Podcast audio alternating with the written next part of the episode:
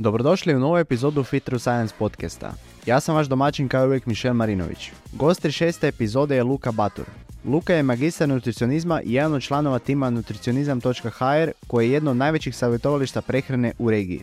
Luka je nakon završetka faksa par mjeseci radio kao i nutricionist dijetetičar na Kliničkom bolničkom centru Zagreb. Vlastito mišljenje o temama iz svijeta hrane i prehrane formira isključivo na temelju relevantnih znanstvenih podataka. U ovoj epizodi pričali smo o razlikama između nutricionista i dijetetičara, dijetoterapiji, kliničkoj prehrani, koja je najbolja hrana za prevenciju raka, najčešći problemi kod opće i sportske populacije s kojima se Luka susreće kada je u pitanju prehrana, kako izgleda trening i prehrana triatlonca i brojnim drugim temama. Kratka napomena prije početka razgovora. Ako ti se sviđa ovaj podcast, molim te komentiraj, lajkaj i pretplati se na kanal. Zahtijeva jako malo tvog vremena, a to je trenutno jedini način na kojem možeš podržati mene i rad ovog podcasta. Hvala ti i uživaj epizodi. Bok Luka, evo, dobrodošao u Fit Through Science podcast. Inače, Luka je došao u podcast uh, sa preporukom od uh, Đurđice Mijanović, koja ako se ne varam bila u 34. epizodi, tako da ni ne sumnjam da je Luka jedan odličan uh, evidence-based uh, nutricionist. Luka je znači magistar uh, nutricionizma, jedan od članova tima nutricionizam.hr, ono je jedno od najvećih savjetovališta prehrane u regiji i ti isto, Luka, radiš također kao nutricionist, dijetetičar na kliničkom bolničkom centru Zagreb. Tako da mislim da će ovo biti uh, veoma zanimljiva diskusija, ali evo, možeš se ti osobno predstaviti ljudima ako sam ja nešto slučajno zaboravio.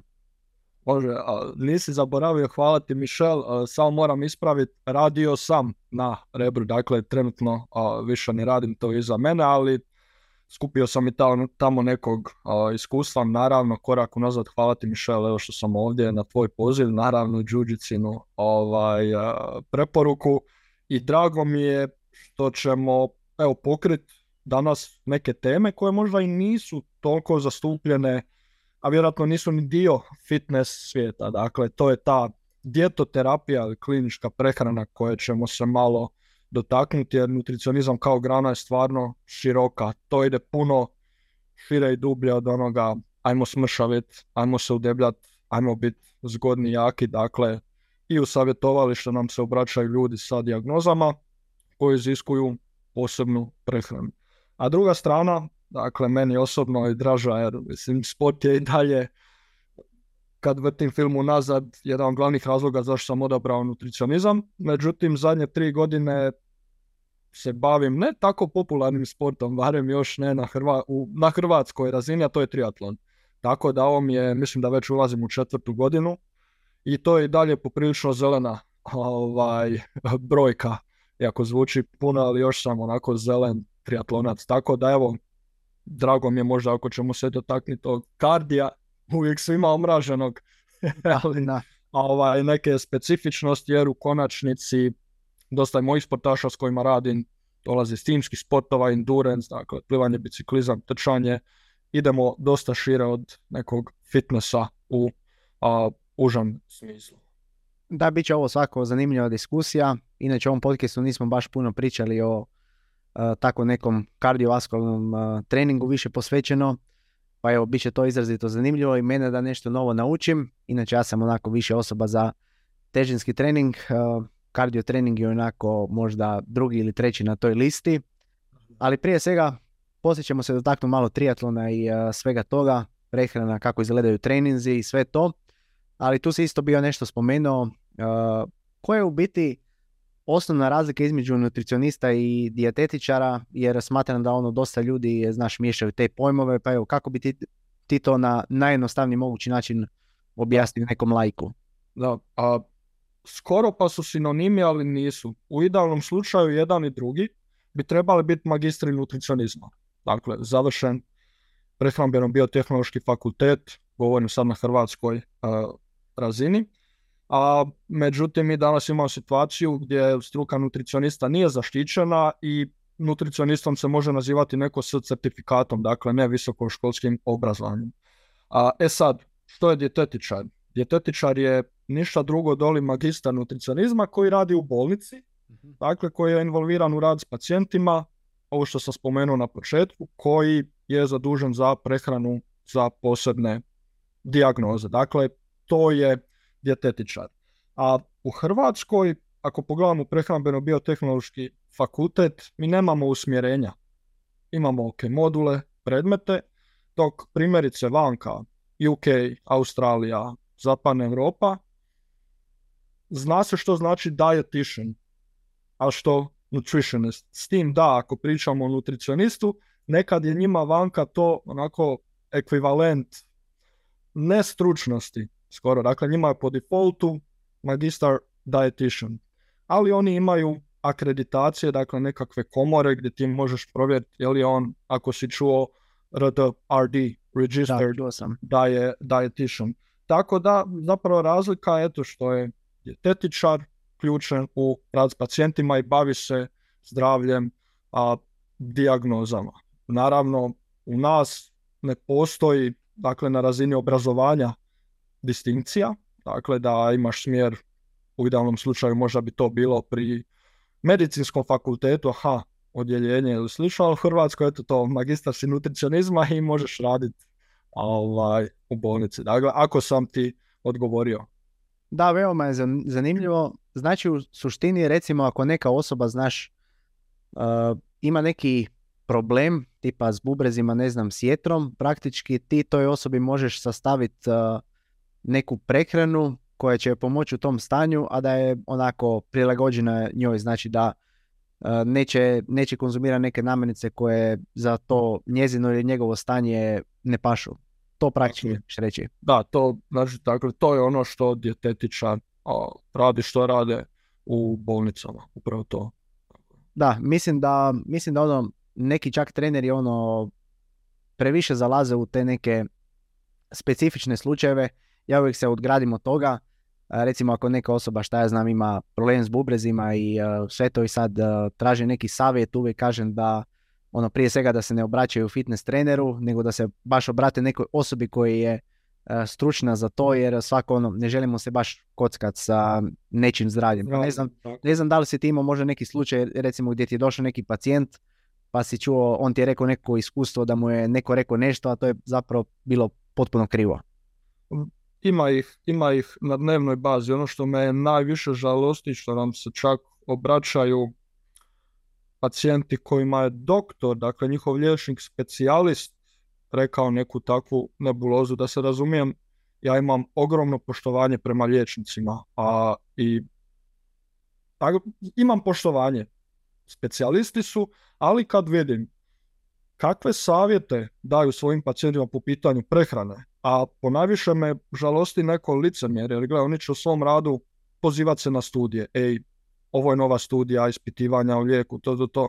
Ali neće to isto napraviti kad je u pitanju prehrana.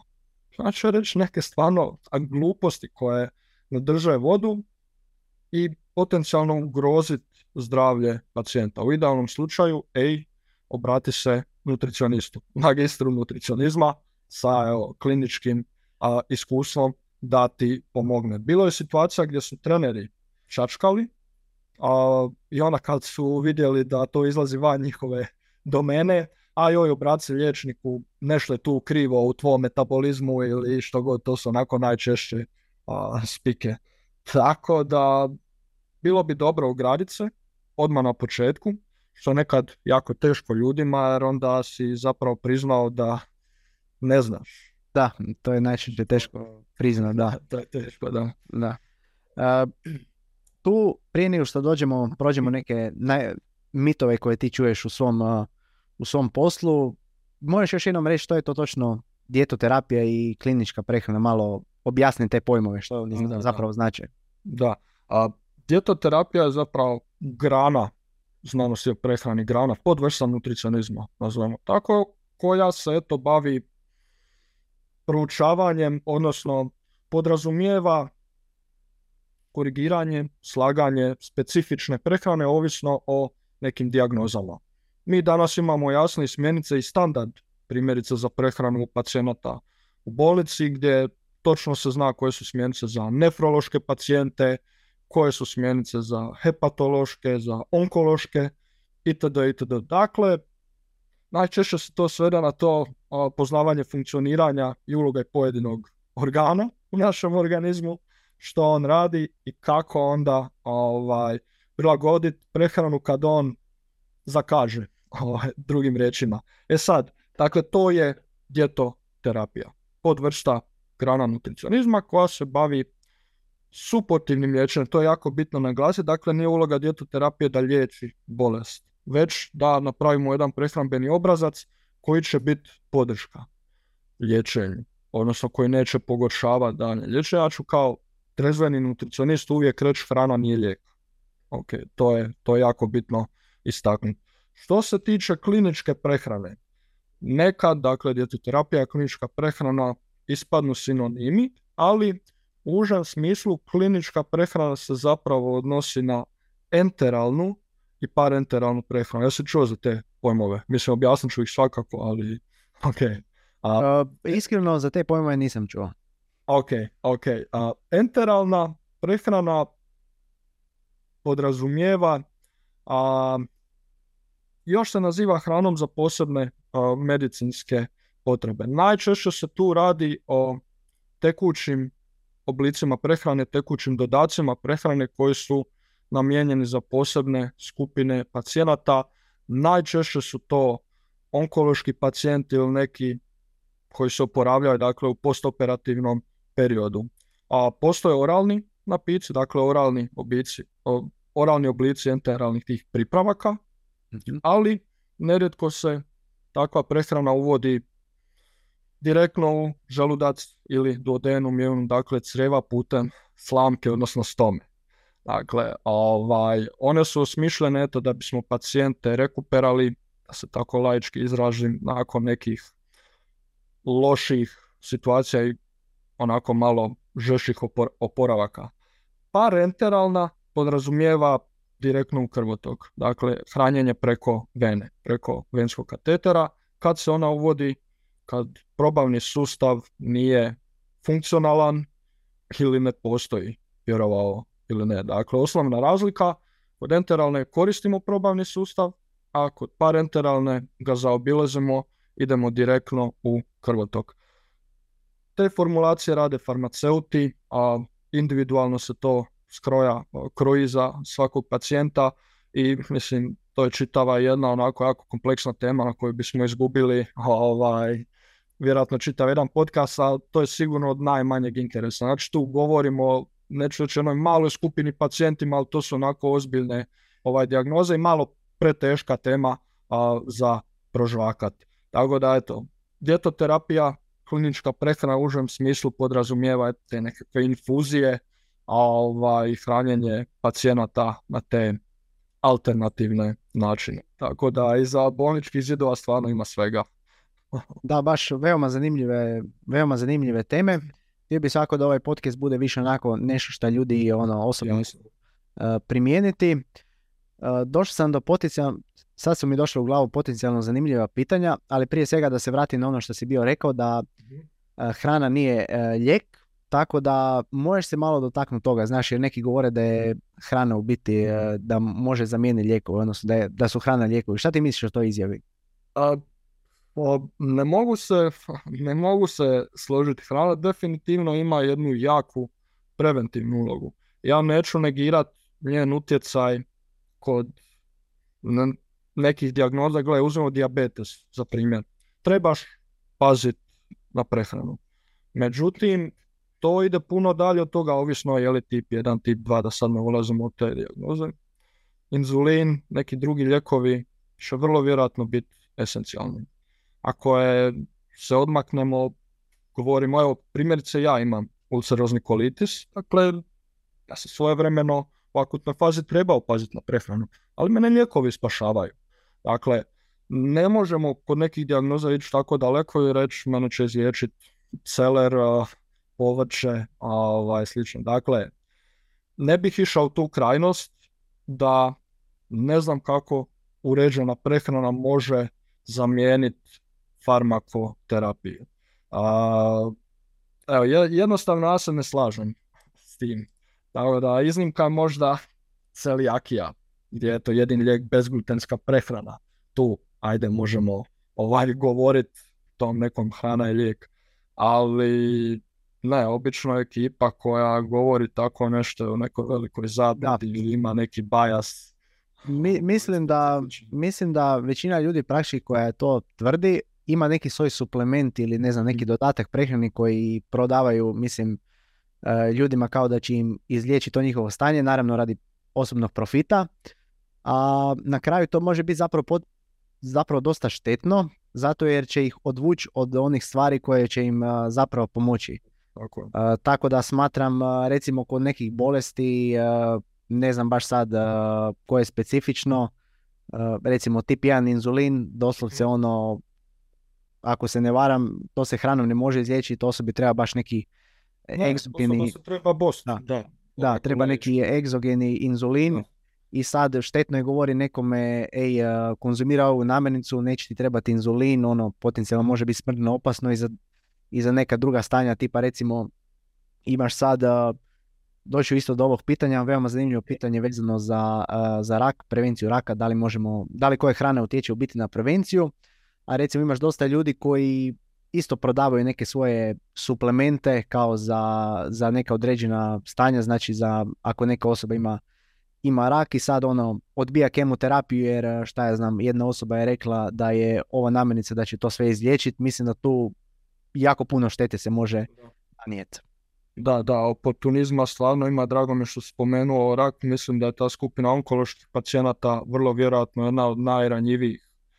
Tu kruži uvijek prisutan onaj mit o izgladnjivanju raka, a sad se tu čak provukla neka sirova prehrana, a pacijenti koji su ovako već ranjivi, loše odgovore na terapiju, jednostavno podložni su eto, povjerovat nekad u ta svjedočanstva, iskustva ili nečije loše namjere.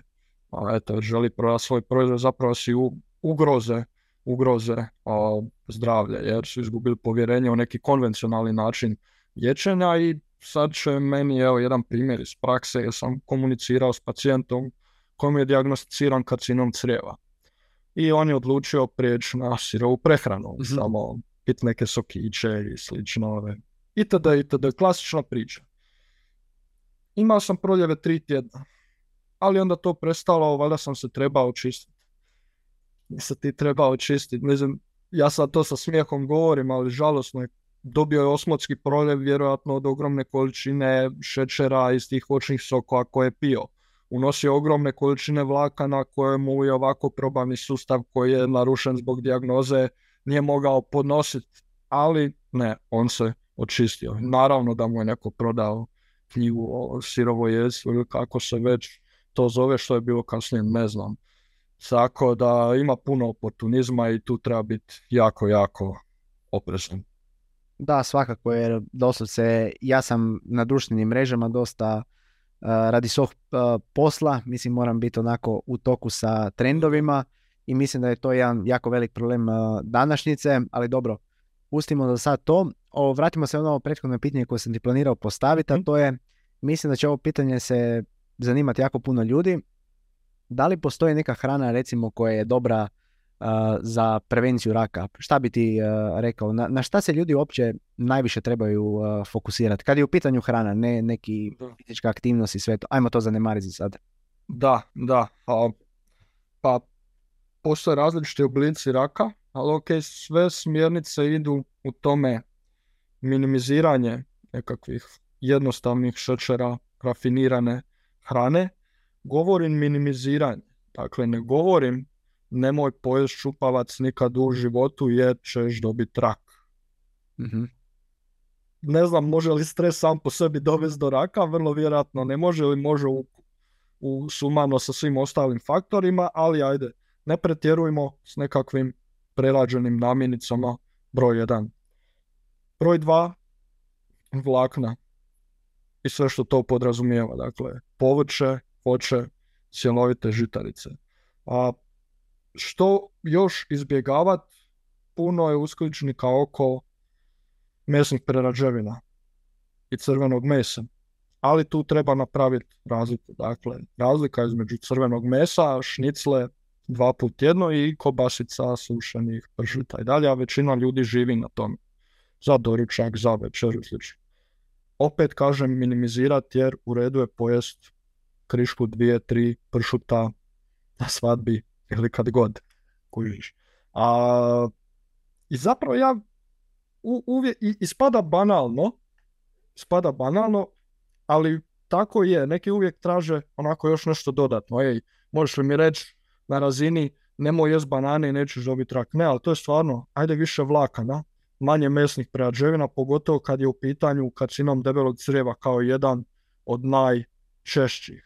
A, tako da, evo, to bi stvarno bile moje preporuke. Smanjiti naglasak sa procesiranih namjenica, mesnih prerađevina, šećera, smanjiti, dati priliku voću, povrću, nemasnim izvorima proteina i što već sve ide uz to.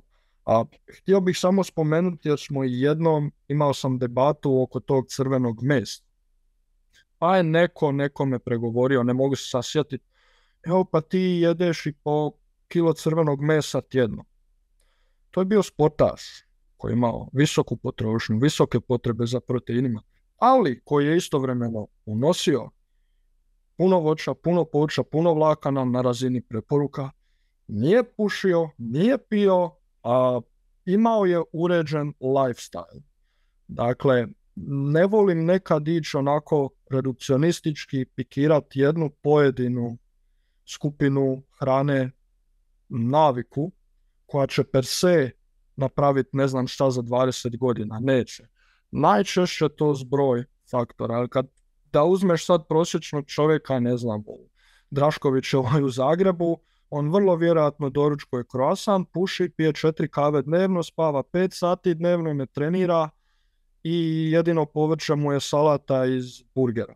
Možda sam preuveličao, ali vrlo vjerojatno takav životni stil te dugoročno ovaj, dovodi do raka. Tako da, evo, malo sam ovaj, ovo si baš, baš si ovo odlično rekao. Evo, ako se ne varam, jako malo ljudi, doslovce ono 8 do 15% unosi dovoljnu količinu voća i povrća na dan, a svi znamo koliko je to bitno za generalno zdravlje i za ono, da smanji rizik od raka. Naravno, to je jako dobar izvor vlakana, ima i druge fitonutrijente. Uh, tu bi te još htio pitati, recimo, da li igraju ulogu možda zasićene masti u tome? Kakvu ulogu igraju one? A čak zasićene masti, čak ne toliko koliko trans masti. Uvijek kad komuniciramo, nastojimo reći da ne postoji niti jedna namirnica, skupina namirnica koja je sama po sebi. Ajde trans masti tu mogu a, iskočiti koje stvarno same po sebi čak jesu kancerogene. Ali i tu je ono pitanje količine. Tako da neće se ništa dogoditi ako pojedemo jednom u mjesec dana meso s roštilja. Dakle, jer je masnoća kapnula dolje, pa u onom dimu, dim je zapravo kancerogen koji, koji kasnije meso upije kao spužva. To vrlo jednostavno možemo riješiti da uz tu šniclu pojedemo i nešto povrća koje će imati antioksidanse itd. itd. Ali da, dobra bi, dobra bi solucija bila izbjegavati trans masti njihove izvore. Oni su najčešće to roštilj, a zapravo pekarski proizvodi a, i ti rafinirani. Opet kažem količine, ali zasićane čak ne toliko. Preporuke jesu smanjiti njihov udio 10-15%, to mi je dosadno uvijek ovaj, i govorit i naravno sugeriramo fokusirati se na nezasićene masti, a, ali mislim da su u praksi stvarno rijetki sad slučajevi da, da će 100% izvora masti činiti zasićene. Tako da opet volim, mislim, postoji prostor da mi anuliramo eventualno štetan utjecaj ako ostalo posloženo. Tako da ovaj, ne bih toliko išao prema zasićenim mastima i kriviti ih za nešto. Odličan, odlične smjernice si ovo dao za što se tiče prehrane. Postoji li Luka možda nešto drugo što možemo napraviti za prevenciju raka, a što nije prehrana, recimo možda fizička aktivnost, neke druge stvari, ne znam, kakve su tvoje generalno smjernice koje daš ljudima, šta bi drugo mogli napraviti e, i recimo ako imaš tako neke pacijente da poboljšaju svoje zdravlje, ali pretežito pričamo o prevenciji raka. Da, a, znaš šta, jako je, jako je delikatno doći pacijentu i gle, ej čuj, postoje ti jako velike šanse da ćeš dobiti rak to niko ne voli čuti, to ovaj, ne radimo. Ali ako neko pita, recimo, jer ima nasljednu neku predispoziciju, dakle neko u familiji je obolio. Sve ovo što sam rekao, ok, dakle povrće, naglasak na vlakna, voće, a nemasni izvori proteina, ok, i lifestyle. A ne volim se petljati u taj dio tjelesne aktivnosti jer nisam kineziolog. Čak se nekad nalazim u nezahvalnoj situaciji jer treniram po 15 sati tjedno i onda ljudi to onako treba biti pažljiv kad komuniciramo količinu tjelesne aktivnosti koja je potrebna za nešto. Biću ti iskren, tu, tu meni još dalje upitnici stoje, ali ono što sam siguran, da stvarno ljudima sugeriram, ej, odite nekoliko razina iznad od toga, šetam svaki dan 20 minuta. To bi nam trebalo biti po defaultu.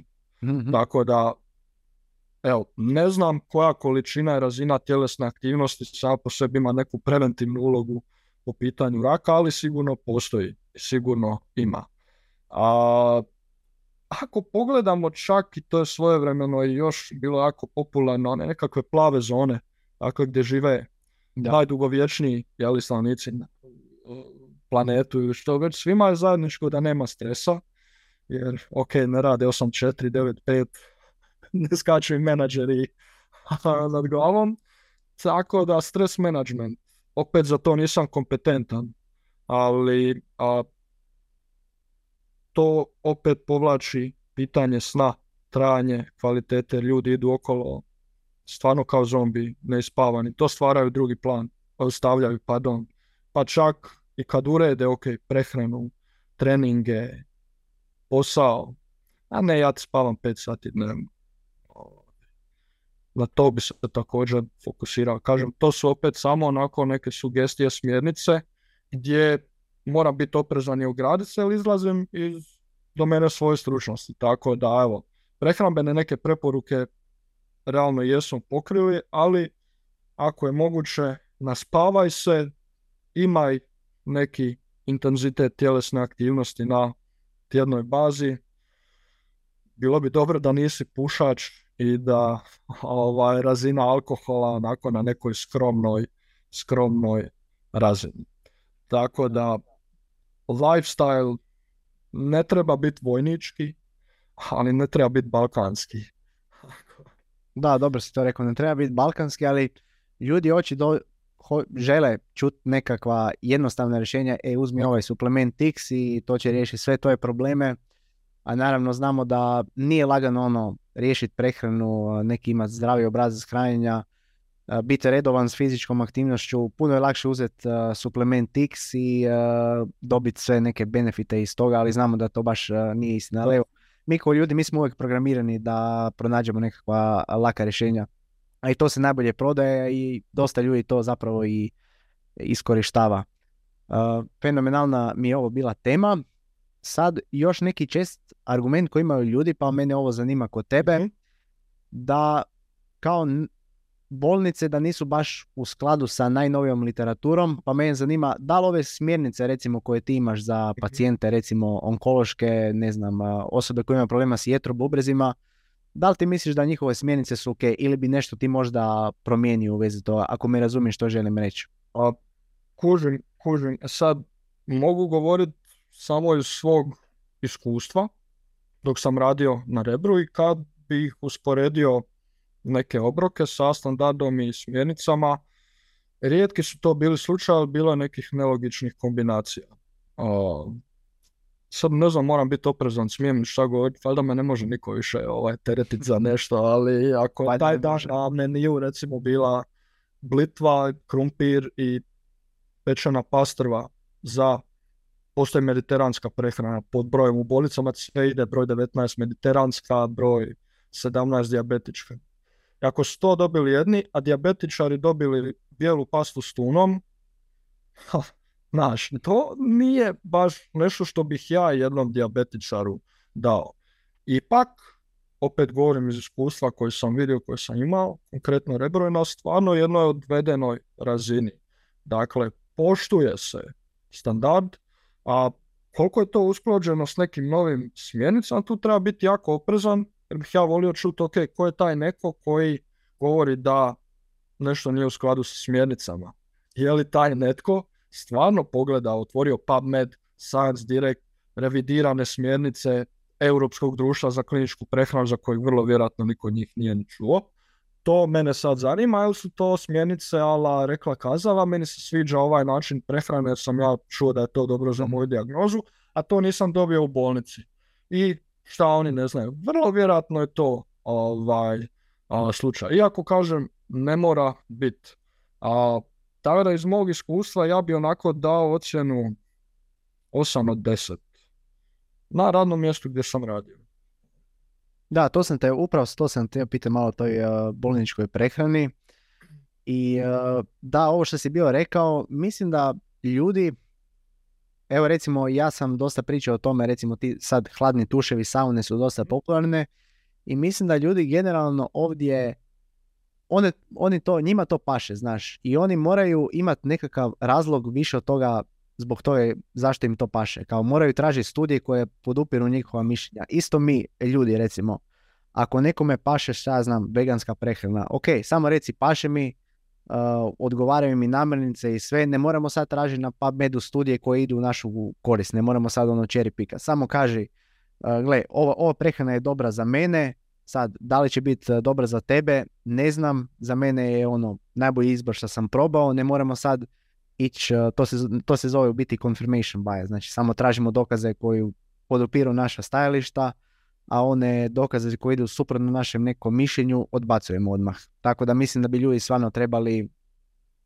uh, ne bi trebali pronalaziti uh, ono, samo one dokaze koji idu nama u korist, nego i one koje ne idu nama u korist. A, moj Mišel, s tim se borim svaki dan. Ovaj, to bi bilo super, ali evo, prehrana je danas postala kao neka religija. Da. Ovaj, jednostavno ima ljudi kojima je jedini cilj obraniti vlastito mišljenje.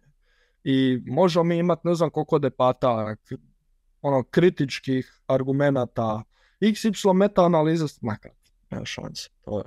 Da, uh, jedan jako zanimljiv e, slučaj, uh, ako ga znaš možda onaj uh, Andrew Wakefield, on je uglavnom nešto bio, uh, znaš ono, za, ne bi sad govorio riječi, ne znam da li će me YouTube flagat, ali uglavnom nešto cjepiva. Pitali su ga kakvi dokazi su potrebni, su potrebni da on promijeni svoje mišljenje. On je odmah u startu rekao neću promijeniti nikad svoje mišljenje. Znači ne, ne postoje ti dokazi da ja promijenim svoje mišljenje. I to je praktički debata bila gotova jer ti ako nisi otvoren za nova mišljenja nema smisla ni pričat. Da, da, da. se. da. Uh, da. Ok, super smo lijepo ovo pokrili. A zapravo još jedno pitanje koje sam zaboravio, koji su neki najčešći mitovi? Jer vezani uz kliničku prehranu koji e, evo dosta, dosta viđaš ili si viđao prije. Da, pa opet treba ići po specijalizacijama, po dijagnozama, ali evo, dotakli smo se toga već definitivno kod raka, karcinoma, onkoloških pacijenata, šećer, šećer, šećer. Ne smije šećere, izgledat ćemo rak na taj način i sad se provukao i taj neka biljna prehrana. A, čisto ukratko, onkološka dijeta, dakle prehrana za onkološke pacijente hiperkalorična.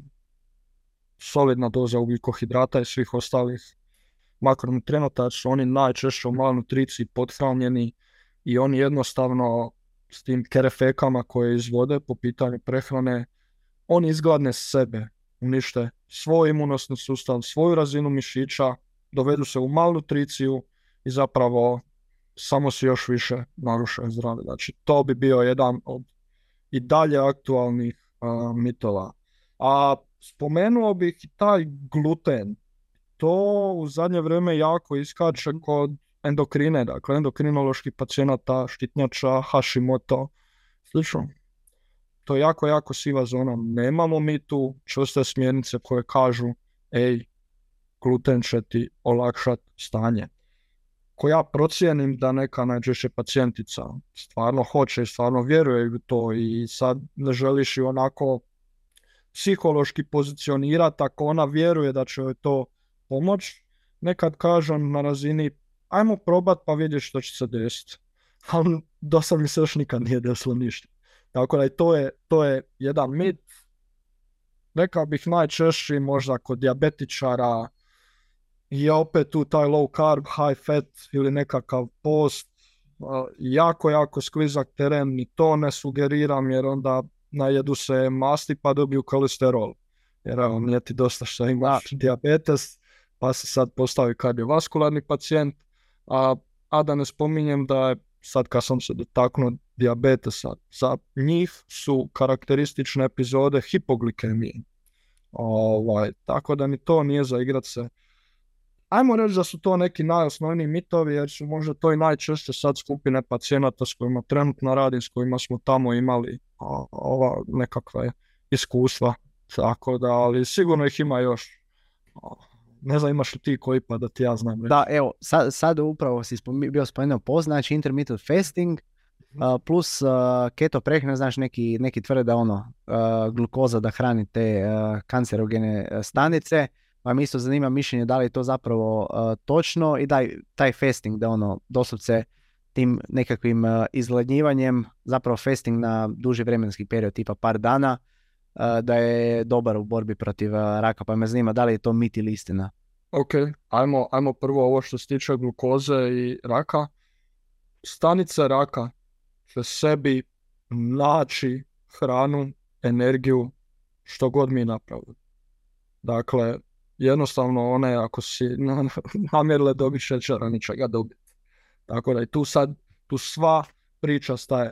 Ulaziti u neke dublje objašnjavanja, a jednostavno ne možeš jer sad iziskuje poznavanje duboke biokemije, fiziologije, koje sam ja ljude pozivao, ej, pa čak kolege s fakultetom, kineziologija i slično, to isto koji ima svoje mišljenje, ajde, evo ga, toniću ti fiziologiju koju si vjerojatno i ti treba učiti na fakultetu, ću ti poglavlja da vidiš, ću ti kemiju jednostavnim riječnikom, da ti objasnim kako ta priča ne stoji. Kemija je još uvijek osnovni predmet u osnovnoj i srednjoj školi, što ne? Da. Ali dobro. Tako da, šećer, rak, low carb, meat. Dakle, nećeš učiniti ništa, ništa dobro.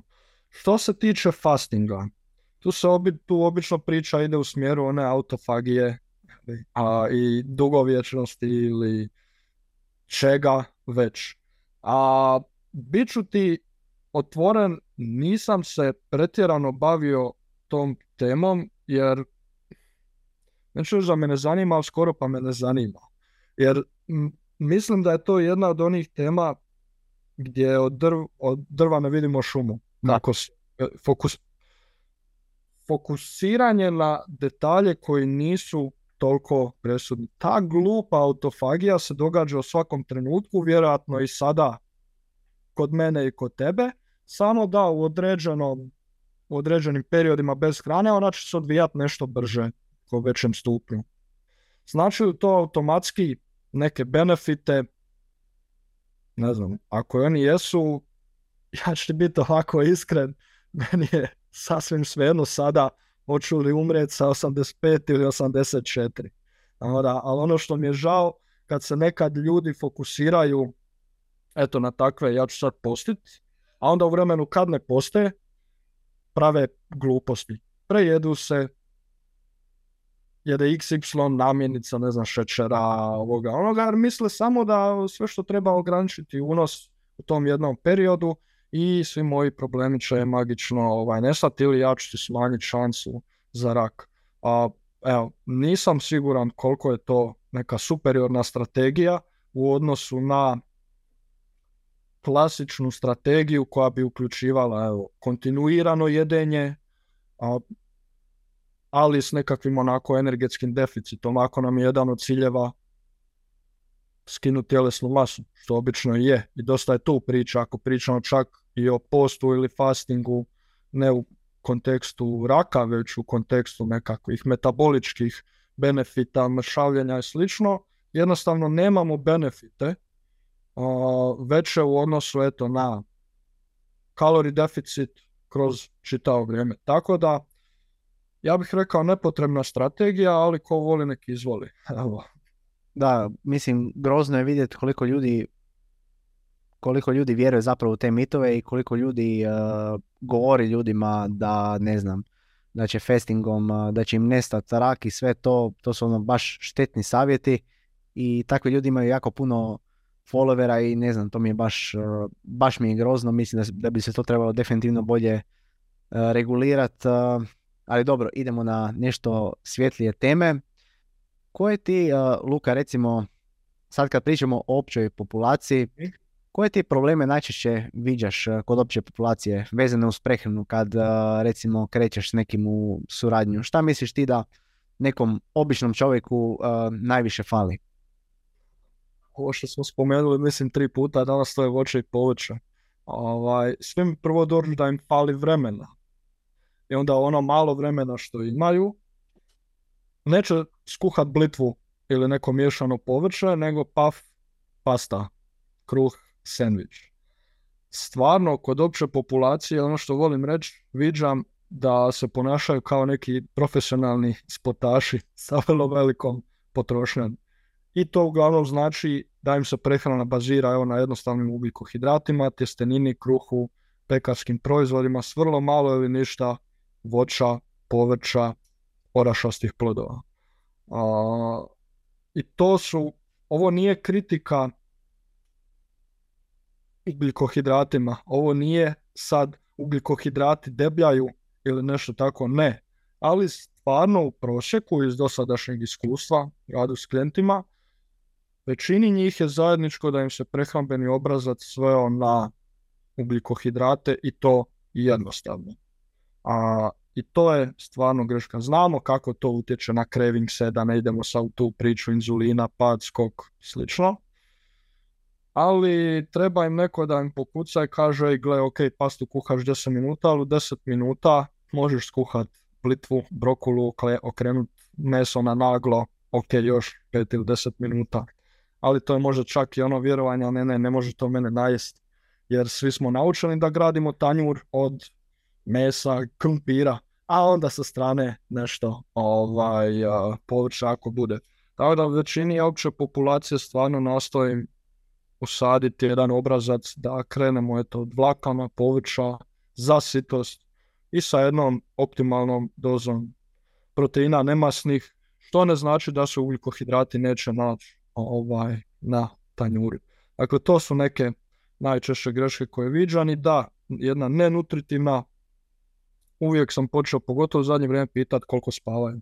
E, kad smo neispavani, znamo da nam tijelo malo diže signale, gladi i craving se ovaj, prema toj slatkoj, energičnoj, masnoj ovaj, hrani što god. Tako da da, opća populacija mi se onako ponaša kao, evo ja, kao triatlonac koji strune onako, tri pijata, tri tanjura paste, dnevno. Ono nije baš ovaj, dobar, dobar odabir dao si, samo si super rekao i kad smo već prišli tamo u Raku, rekao si ljudi ne vide ono šumu od e, drveća ili drveta, mislim da ljudi se previše fokusiraju na te neke minijaturne stvari koje će, evo recimo, fokusiraju se da konzumiraju biohranu umjesto da konzumiraju konvencionalnu hranu. Znamo da je biohrana skuplja i da ono nije, nije skoro ništa bolje od konvencionalne hrane i recimo ako osoba jede previše prerađenog mesa ili e, ne znam, konzumira previše, e, previše dodanog šećera, e, ako osoba jede premalo voća i povrća, neće joj pomoći to šta, šta ja znam, konzumira pretežito bio namirnice i da, evo recimo navike pušenja, konzumacije alkohola, mislim da su neki temelji na koje bi se ljudi trebali više fokusirati prije nego što te neke ono, skroz za, prije nego što se fokusiraju na te neke skroz ono, nebitne stvari. Evo recimo možda će ti, uh, možda će ti neka stvar dati ono 5% zdravlja, ali recimo ako počneš konzumirati dovoljno voće i povrće će ti dati, uh, ne znam, puno, puno više uh, postotak zdravlja nego to. I mislim da, ja sam isto to kroz više navrata u podcastu rekao da ljudi da malo dignu veći unos voća i povrća, veći unos vlakana da im se, da im se zdravlje baš ono brutalno poboljšalo, mi, čak neke američke studije govore, recimo imamo te smjernice i dosta se ono 8 do 15% ljudi, zapravo mislim da je čak bilo tu 8% ljudi je zadovoljilo dnevni unos preporuku voća i povrća. To je baš ono katastrofa, da ne može biti katastrofa, da. I neki ljudi tvrde kao da današnje, znaš, prehrambene smjernice da nisu dobre, da, da su zbog toga ljudi bolesni, ali realnost je ta da ljudi uopće ne slijede te smjernice. Vidimo po ovome. A zapravo imaš neke istraživanja kamo su stavili, recimo imaš jednu kontrolnu skupinu koja je samo nastavila s dosadašnjim navikama, druga skupina je konzumirala, znači imala je prehranu prema tim smjernicama i pogodi šta se desilo. Skupina koja je konzumirala, mislim, koja je e, imala prehranu prema tim smjernicama je drastično poboljšala zdravlje. Tako da, a da recimo te smjernice nisu dobre, vidjeli bi suprotno. Tako da mislim da mi je to smiješan argument kod ljudi, da današnje smjernice kao da nisu dobre. No, no, nisu ni pokušali. Da, definitivno nisu pokušali. Uh, kad pričamo u vezi recimo sportske populacije, evo ti si jedan sportaš, uh, koje tu najčešće probleme viđaš? Koje oni probleme imaju kad, uh, kad recimo kreneš s nekim u suradnju? No, a stvarno ću se ovo sad nadovezati na pitanje prije kod sportaša s kojima ja radim, to su i timski sportovi, ali evo, endurance ekipa, tu se pak podcjenjuje vrijednost ugljikohidrata, njihova količina i periodizacija. I toga ćemo se dotaknuti. A ono što stvarno viđam je čak prenaglašavanje proteina. Ne znam je tome kriva ova današnja fitness revolucija, a mislim da jednim dijelom je, opet govorim iz iskustva, jer bi sportaši s kojima sam radio došli pokazali evo nekog njihovog uzora sa Instagrama i onda ja imam problema s objašnjavanjem, gledaj, tvoj zadatak je biti brz, zabit gol, asistirat, fokusiran na igru, biti izdržljiv. Ne možeš svoje treninge dva sata treninga dnevno svaki dan uspoređivati s treninzima na razini tri ili četiri puta tjedno, 45 minuta da imam velike noge i bicepse. To su dva različita, dva različita svijeta. Koliko god i zapravo mislim da je fitness i evo preporuke stvarno su učinile jako puno toga dobrog, pogotovo za opću populaciju. Ako izuzmemo evo te mitove koji iskaču, ali mislim da mi istovremeno jednom dijelu sportaša čine veliku, veliku štetu. I najčešće, evo što sam vidio kad gledamo kako im unaprediti performance, izvedbu, gdje se žale na loš oporavak, nemam snage, sposan, fali ugljikohidrata. Dakle, stvarno fali ugljikohidrata.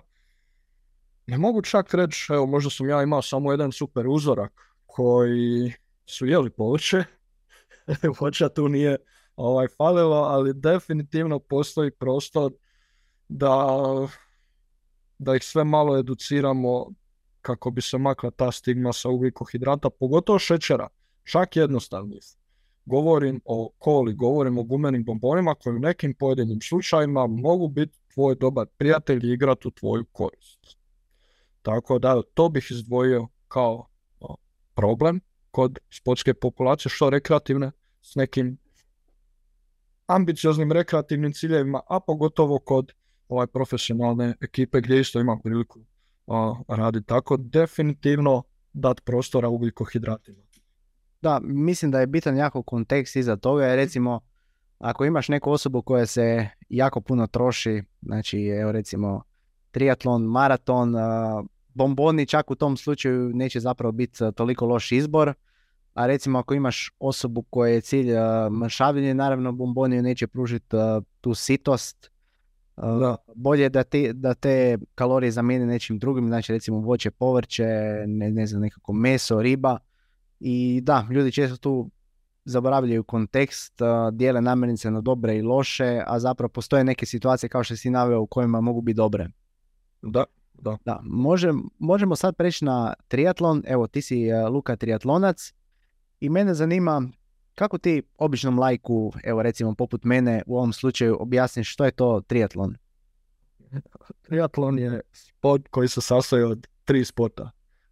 Plivanja, biciklizma i trčanja. Za redom. Dakle, plivaš određenu distancu, izlaziš iz vode, sjedaš na bajk odmah, nastojiš to odraditi što prije, odradiš bajk dionicu, silaziš sa bajka, ideš trčat ulaziš u finiš. To je triatlon.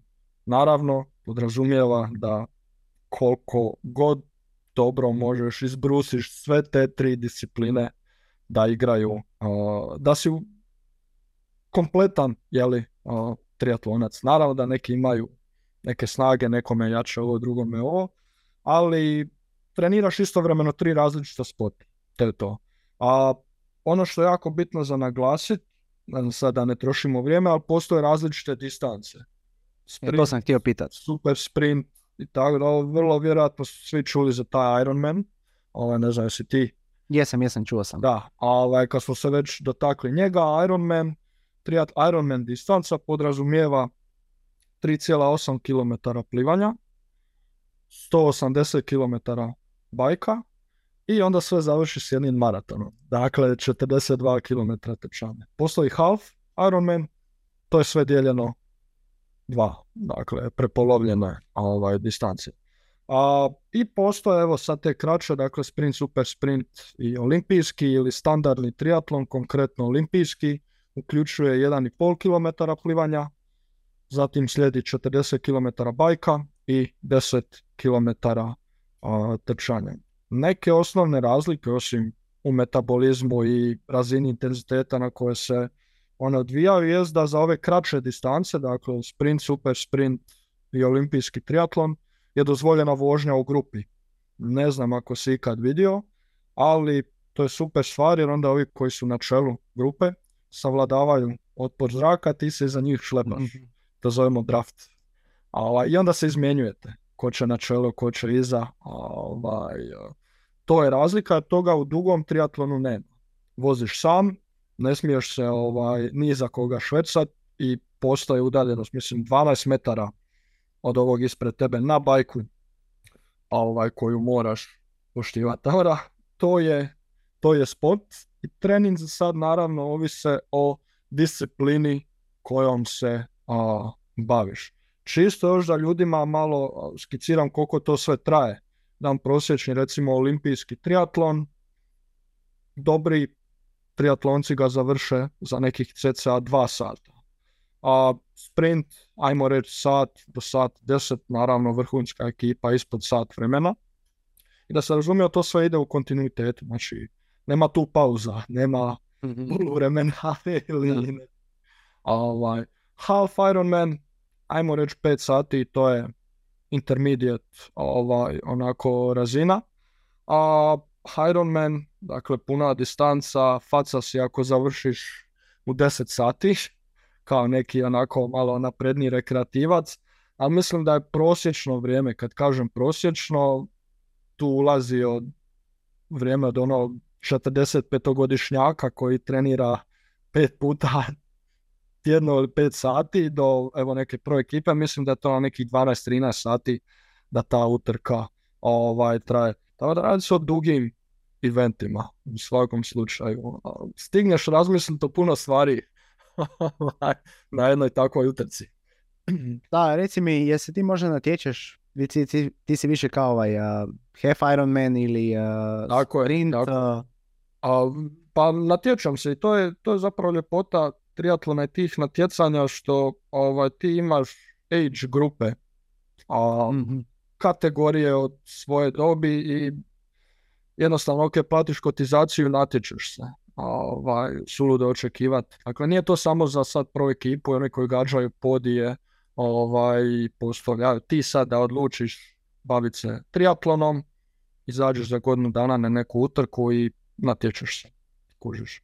A, tako da da, većina triatlonaca pa i ja spremamo se za neka natjecanja. Baš sam recentno bio sam na Kočuli, to je bio Half Ironman mm. i sad baš za vikend idem ovaj, u Mađarsku. Tako da u fokusu mi je taj dugi triatlon, a izađem, bio sam na nešto olimpijskih i sprinteva, onako rekreativno, ovaj, to vegetiram jer mm. ovaj, zahtjevi metabolički su skroz drugačiji jer je većina mojih treninga i fokusa usmjerena evo, na duge a, staze, tako da se na tim kraćima baš ovaj, ne snalazim za sada. A kako ti izgleda jedan trening? Da li u jednom treningu radiš recimo i plivanje i bicikliranje i trčanje ili ono to razdvojiš u više dana? Kako izgleda prosječan trening triatlonca? To je odvojeno. A, e sad, opet treninzi se razlikuju ovisno o kojom se distancom baviš, ali gledaj, zaseban je termin, ok, sat vremena plivanja, lupam, sat vremena bajka, e, nema sad da ću ja unutar sat vremena po 15-20 minuta svaku ovaj distancu. Dakle, postoji raspored, ja u pravilu treniram svaku disciplinu tri puta tjedno. Kumulativno sada, u, kad sezona je u punom jeku, to se penja na nekih sve skupa do 15 sati tjedno. To je, ajmo reći, neka onako malo više amaterska razina. Naravno, jači sportaši, pa i mlađi od mene napredniji, to su brojke po 20 do 30 sati tjedno. Ovaj, ako želiš stvarno neke rezultate. A, u triatlonu postoji recimo jedna vrsta specifičnog treninga, zove se brick trening. To je trčanje odmah nakon bicikla, što ti noge teške, umorne, kad te bolu, kako bi dobio taj bolji osjećaj, odnosno kako bi imitirao, replicirao onaj osjećaj koji ćeš imati na utrci.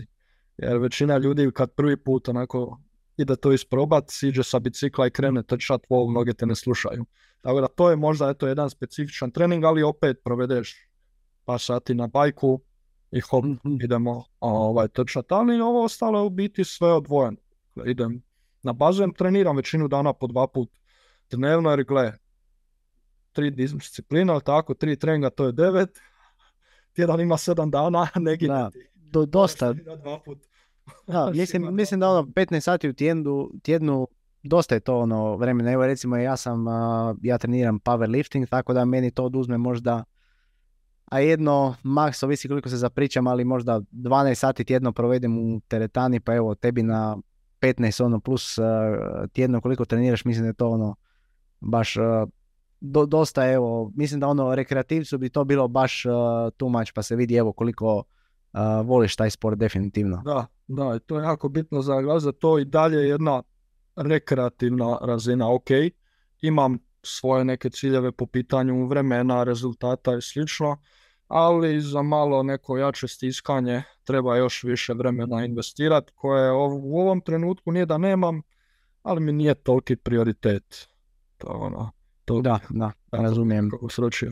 A reci mi, kako izgleda prehrana triatlonca? Da li se možda nešto, uh, prepostavljam da konzumiraš dosta hidrata, možda se još po nečemu razlikuje ili možda više paziš na to šta konzumiraš prije treninga, poslije treninga ili poslije bi čak mogli se dotaknuti toga šta recimo konzumiraš prije natjecanja, u toku natjecanja i poslije natjecanja, ali dobro, ajmo riješiti onako jedan generalno dan kako bi izgledala taj prehrana. Pa da, ima gomila ugljikohidrata. nisam nikad iskreno nešto pretjerano računao, ali sigurno ima, pogotovo na dane vikenda, kada su mi treninzi po 3-4 sata, dakle bike vožnja 3-4 sata, onda još sat vremena trčanja, pa sutra dan. Znači sigurno 5-6 sati treninga otpadne samo na vikend. Tu mi se sigurno prehrana pene do nekih 60% ugljikohidrata možda, a ovaj i više. Međutim, i u uvodu sam to zapravo kod ovog pitanja o sportašima spomenuo, periodizacija je jako bitna. Mhm, mhm imam svog trenera, dakle plaćam um, treninge jeli, i dobivam raspored. I točno znam zahtjeve pojedinog treninga, što će reći da ako me taj dan čeka neko trčanje ili vožnja, zona, jedan, dva, ne znam kako vi stojite sa tim zonama, mi ih nekad rangiramo po zonama pulsa, nekad po zonama snage.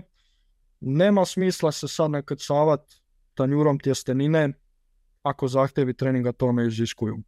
I to je jako bitno kod onih adaptacija ovaj, koje neka želimo izvući kad se ide low carb, da malo pojačamo taj oksidativni ovaj, e, metabolizam. Da, ima stvarno naglasak ni najveći jest na ugljikohidrate, ali ne u svakoj fazi treniranja ne nužno svaki dan.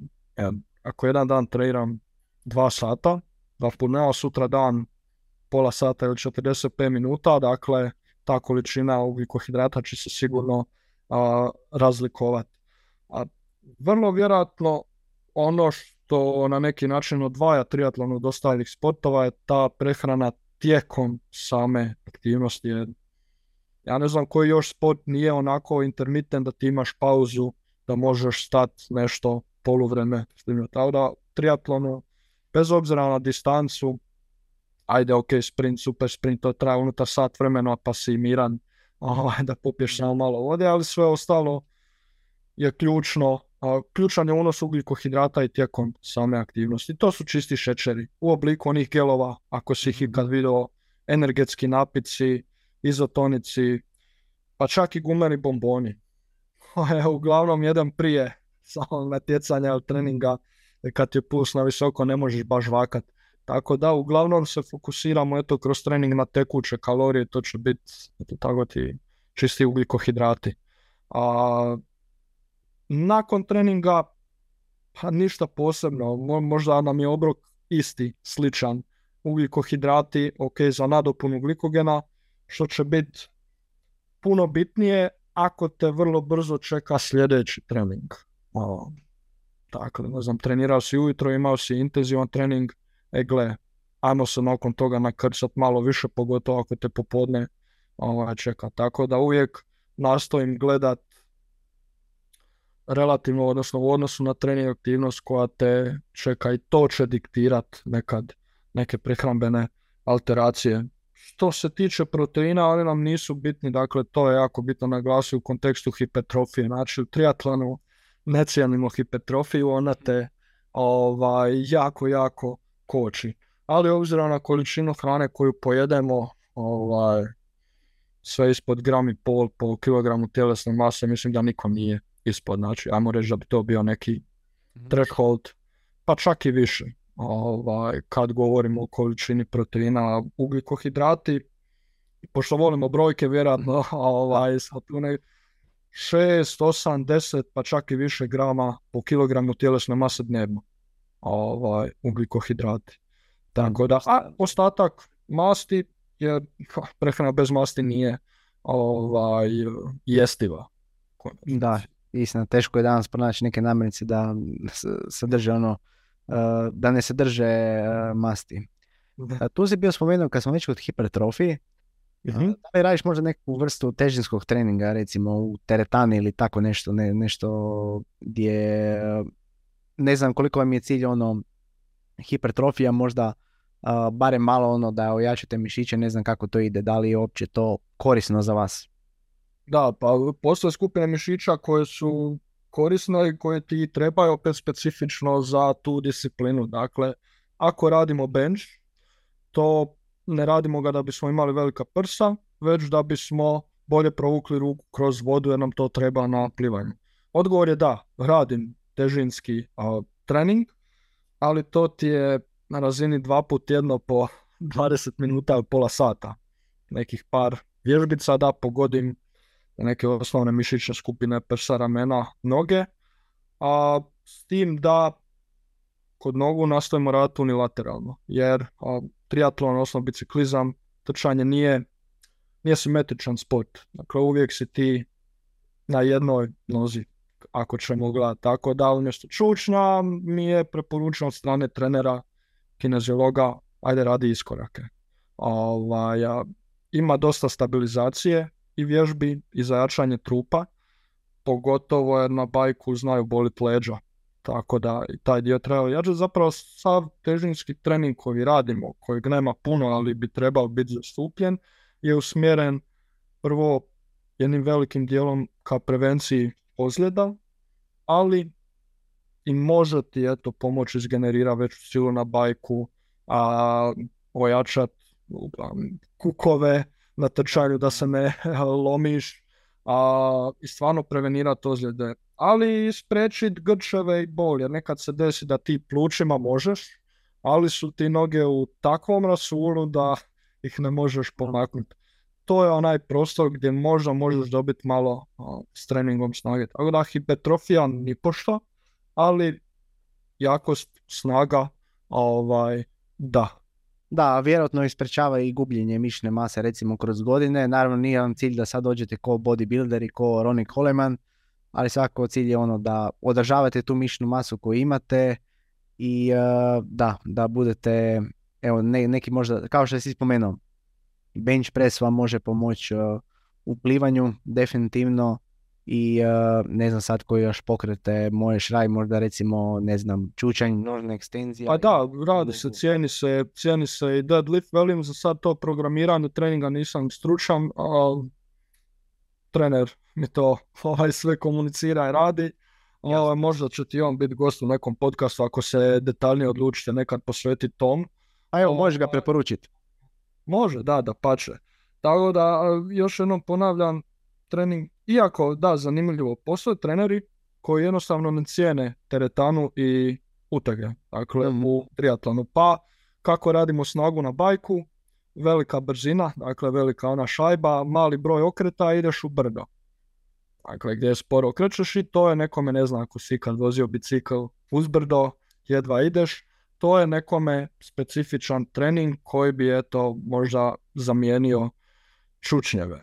Ili trčanje isto tako, ideš u brdo ili zanimljivo plivanju imamo, ne znam si kad vidio, mi to zovemo pedalsi, znači jedan komad ovako plastike koji staviš na prse da ti poveća površinu, ovako on pritišeš vodu. mm I onda la, teže zapravo provući ruku i to je onda specifičan trening snage, ali ne znam u kojoj mjeri on može zamijeniti ovaj old school uh, prizor. Dakle, imaš struja i u triatlonu koje ovaj, ne cijene onako vrijeme, odnosno smatraju vrijeme u teretani izgubljenim.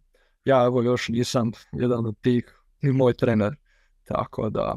Kako ti se zove trener, ne znam ako ja hoćeš... Jan... Vinko Vrebac. A Vinko Vrebac, on je magistar isto kineziologije, ima jako dosta iskustva u radu s djecom, radio je u vrtiću, u sportskoj skupini i dalje je jedan vrhunski ovaj, triatlonac, ima blizu četiri banke, ovaj, sve nas trenirali konstantan je.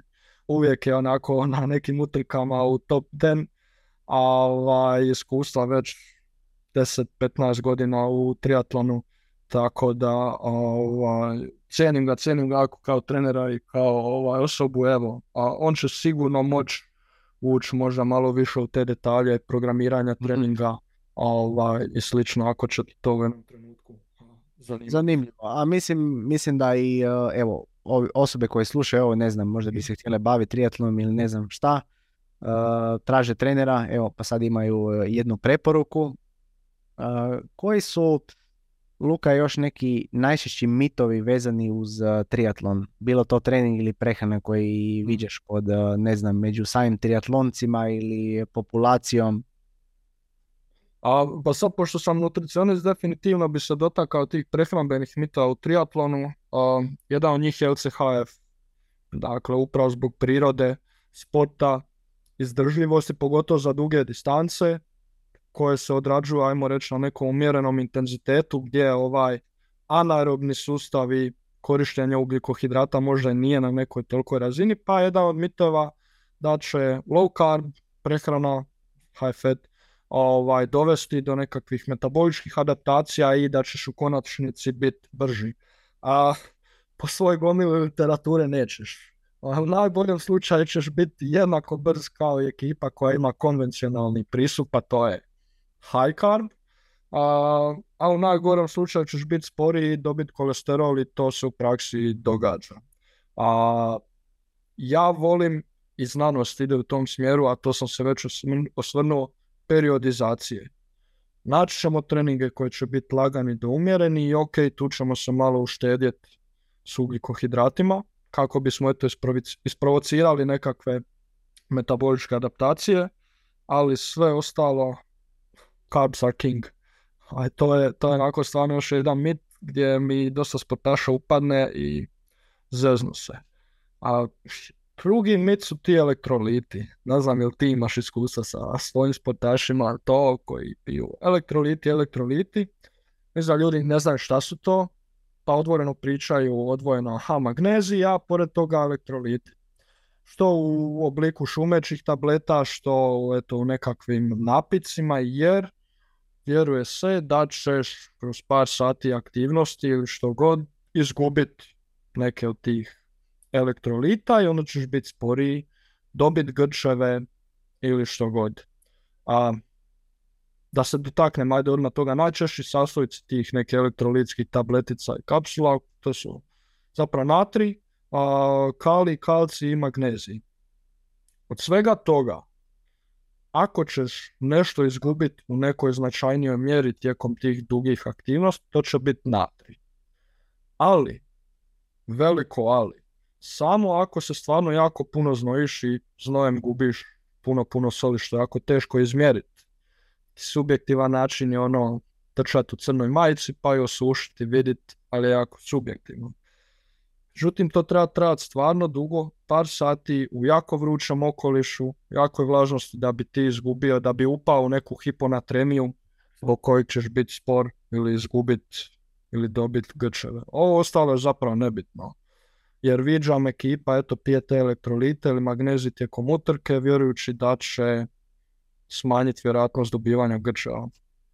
Studije se s tim ovaj, ne slažu. Neki će dobiti usprkos tome, a količina magnezija koju ćemo mi izgubiti znojem ili aktivnošću je marginalna. Ali ti elektroliti stvarno vi svih piju, svih piju mišao. I ti elektroliti, no, evo bez, a, vrlo vjerojatno možeš. A, od svega toga izdvojio bih jedino natri, sol, ali on će biti osnovni dio svakog evo napitka ili gelova i točno u mjeri koja će ti biti ok, da će prevenirati neku hiponatremiju. Tako da ono, kljokaju se tim tableticama, šumećima, napicima, bacaju lovu. Ovaj, to je stvarno jedan onako evo, možda mi je lijep pokus pa ne želim biti sad taj koji će da. to oduzeti ako neće ništa mi loše napraviti. A što se tiče nekih trening mitova ili nešto, to bi više trebalo pitati populaciju koja nije u triatlonu, ej, što ste vi čuli o nama, ovaj, da vam mogu reći. Ovaj, tako da ovo je jedino što mi je palo na pamet u nekom prehrambenom. Jasno, jasno. Ovdje kad si već spomenuo Grčeve, da, ako, ako se, mislim, isto ja čitam literaturu, ono, dnevno, mislim, ne baš dnevno, ali u toku sam, i još se točno ne zna šta je uzrok grčevima, naravno u tim nekim ekstremnim uvjetima može biti recimo dehidracija, ali ono, za sad nemamo ono 100% uzroke, zato ti se, zato ti se grči ili neki, u nekim slučajevima prenaprezanja isto može biti, ali osim toga doslovce ne možemo baš znati točan razlog i mislim da, da, lijepo si pokrio ovu temu, evo ako koga zanima, baš mi je drago da smo to prošli, nisam još imao nikakvu podcastu koja pričao o triatlonu, jedna veoma zanimljiva disciplina definitivno, moje neko generalno mišljenje je svaki ono oblik fizičke aktivnosti će biti super koji osoba voli, koje ispunjava na redovitoj bazi, znači ono tjedno ima dovoljnu fizičku aktivnost plus u to ako uključuje neku neki težinski trening, barem ono dva puta tjedno, super.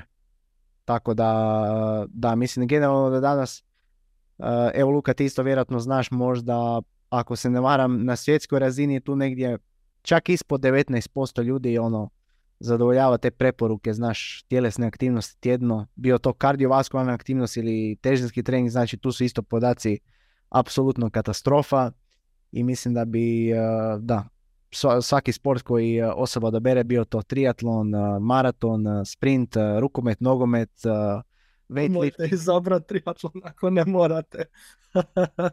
ali, da, malo, malo, više hardcore, ali bože moj, ako se osobi sviđa, šta je?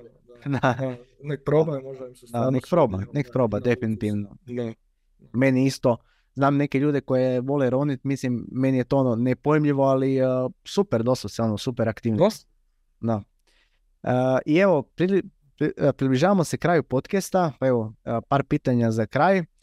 Postoji li možda neka stvar u kojoj ljudi, većina ljudi vjeruje, bilo to opća populacija ili nutricionisti, a zapravo nije točna. Paš ti ono vidiš da neki fitness treneri to tvrde, koji svi misle da je stvar točna, a zapravo je totalna suprotnost od istine, ako uopće postoji.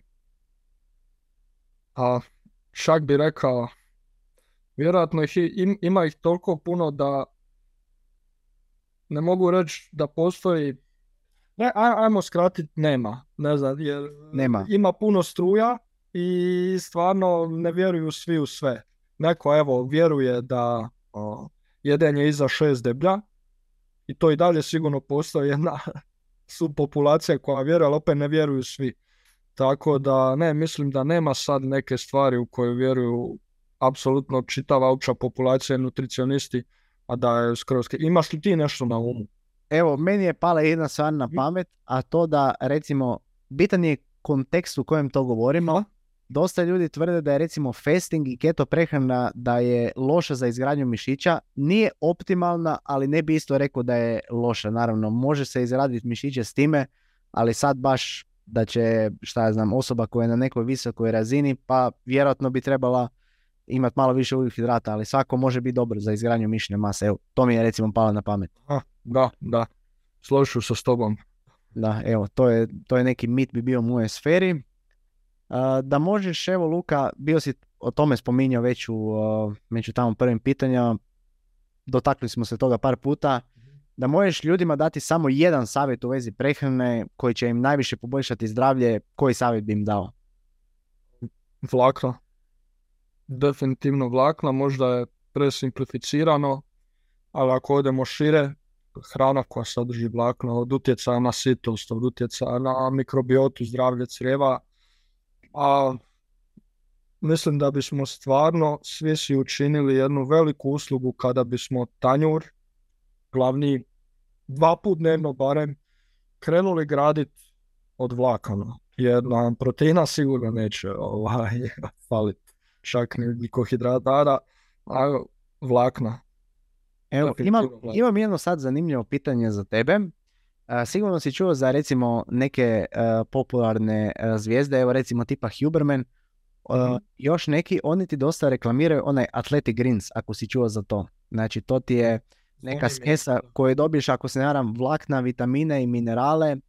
Da li možemo mi recimo iz toga, da li možemo recimo to konzumirati umjesto voća i povrća ili baš nešto postoji u tom voću i povrću koji nećemo dobiti iste efekte, konzumirali mi neki tako sličan a, suplement ili do- dodatak prehrani. Šta ti misliš o tome? Argument je uvijek onaj da konzumiranjem eto, cjelovite hrane, dakle voća, u izvornom obliku imamo sinergiju više nutrijenata.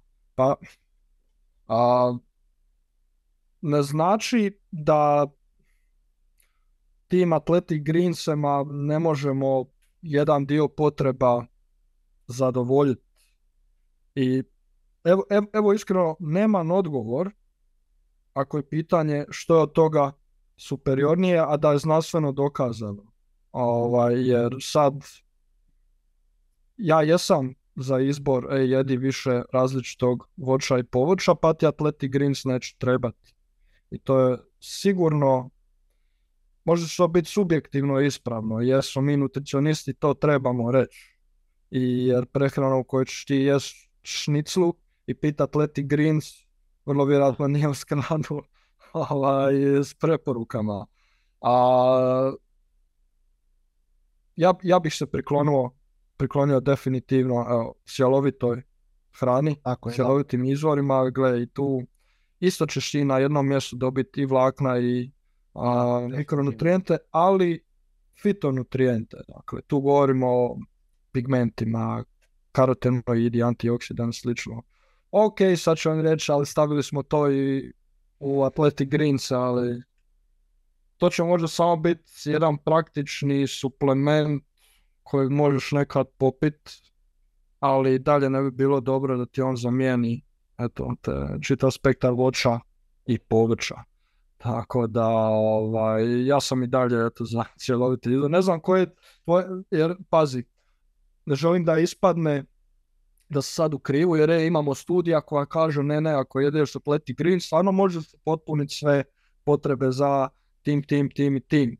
Ok, onda se tu stvarno opet dovodi pitanje nečijih preferencija ili moraliziranja ili što god.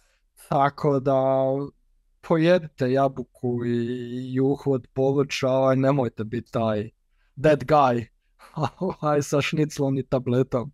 Da, ja, ja se u potpunosti slažem s tobom i mislim da najveći problem je u tome tvrdnje koje se praktički stoje iza toga. Naravno, neće ti osoba reći bolje ti je da jedeš cijelo, mislim da bolje da jedeš voće i povrće, ono kojim ćeš dobiti uh, sve te stvari koje su ti potrebne, znači cijeli taj efekt, a reći ti osoba konzumiraj ovo, neće trebati ovo, tako će više zaraditi tim suplementima.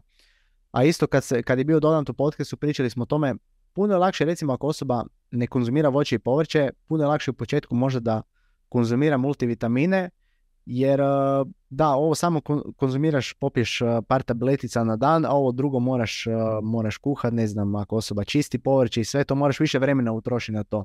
Ali svako mislim da dugoročno bi osoba trebala naučiti da konzumira onako cjelovite namirnice i tako neke, da joj to uđe u naviku. I mislim isto da, da, sam, same te tvrdnje oko tih uh, suplemenata Athletic Greens, kao što si ti počeo pričati, te namirnice nije samo voće vlakna ili vitamini, minerali, tu su i fitonutrijenti i to je nešto se zove taj uh, food matrix efekt i da ako se ja ne varam, nemamo baš sad neka istraživanja da Athletic Greens da je ono isti ko, da je isti efekat ko voće i povrće, tako da mislim da su te tvrdnje naročito neutemeljene i Huberman i ostale osobe koje su koje govore za te suplemente da to rade izrazito zbog novca, ne, ne bazirano na znanošću. Da, da, klasika. Tu bi, tu bi ja rekao da, klasika. Koje su, Luka, mišljenja koje si, zadnje pitanje za kraj, mišljenja koje si promijenio u posljednjih 3 do 5 godina? Bilo to trening, prehrana, ne znam, mindset možda? A, čak ne mogu izdvojiti nešto po pitanju to prehrane treninga, ali mindset definitivno u radu s ljudima, to je da ne mora uvijek sve biti po pravilima struke, jer samo zato je to negdje ovaj, piše, aha, to su znanstvene smjernice, jer ono što sam primijetio, recimo u radu sa sportašima, ok, ako on pije glutamin, uzet ću možda na najboljem, na jednom primjeru da ovaj, bolje vidimo i gle, imaš stvarno studije koje kažu glutamin ti ne treba, ako ti je razina proteina tonka i tonka, nje, nje, Međutim, ako se taj sportaš meni emotivno vezao uz glutamin ili mu pije prijatelj ili mu je ukusan ili nešto. Sad to može biti glutamin, može biti bilo šta. Prije sam bio onako hardcore lik koji bi išao do kraja, ali ne, ne, ne, znaš, to, to radiš krivo, to, to ti ne treba. Dok sada procijenim, ok, može li mu taj protokol i praksa učiniti nešto loše. Ako je odgovor ne, dakle, ako je odgovor neće dobiti ništa dobro, ali neće dobiti ništa loše, nekamo. Dakle, ovaj, eto, u zadnjih par godina mislim da sam postao blaži u tom nekakvom pristupu i malo počeo izlaziti iz okvira knjiga, preporuka, ako situacija, ako procenim da situacija to o, iziskuje i da zapravo mogu čak učiniti više štete tim nekim svojim štreberskim pristupom nego koristi. Tako da to je to možda nije mišljenje, radi eto pristup koji sam promijenio unazad o, par godina. Tako da ono neka ostavim sa strane, ok, preporuke dobro, ajde, ok, nek ti bude.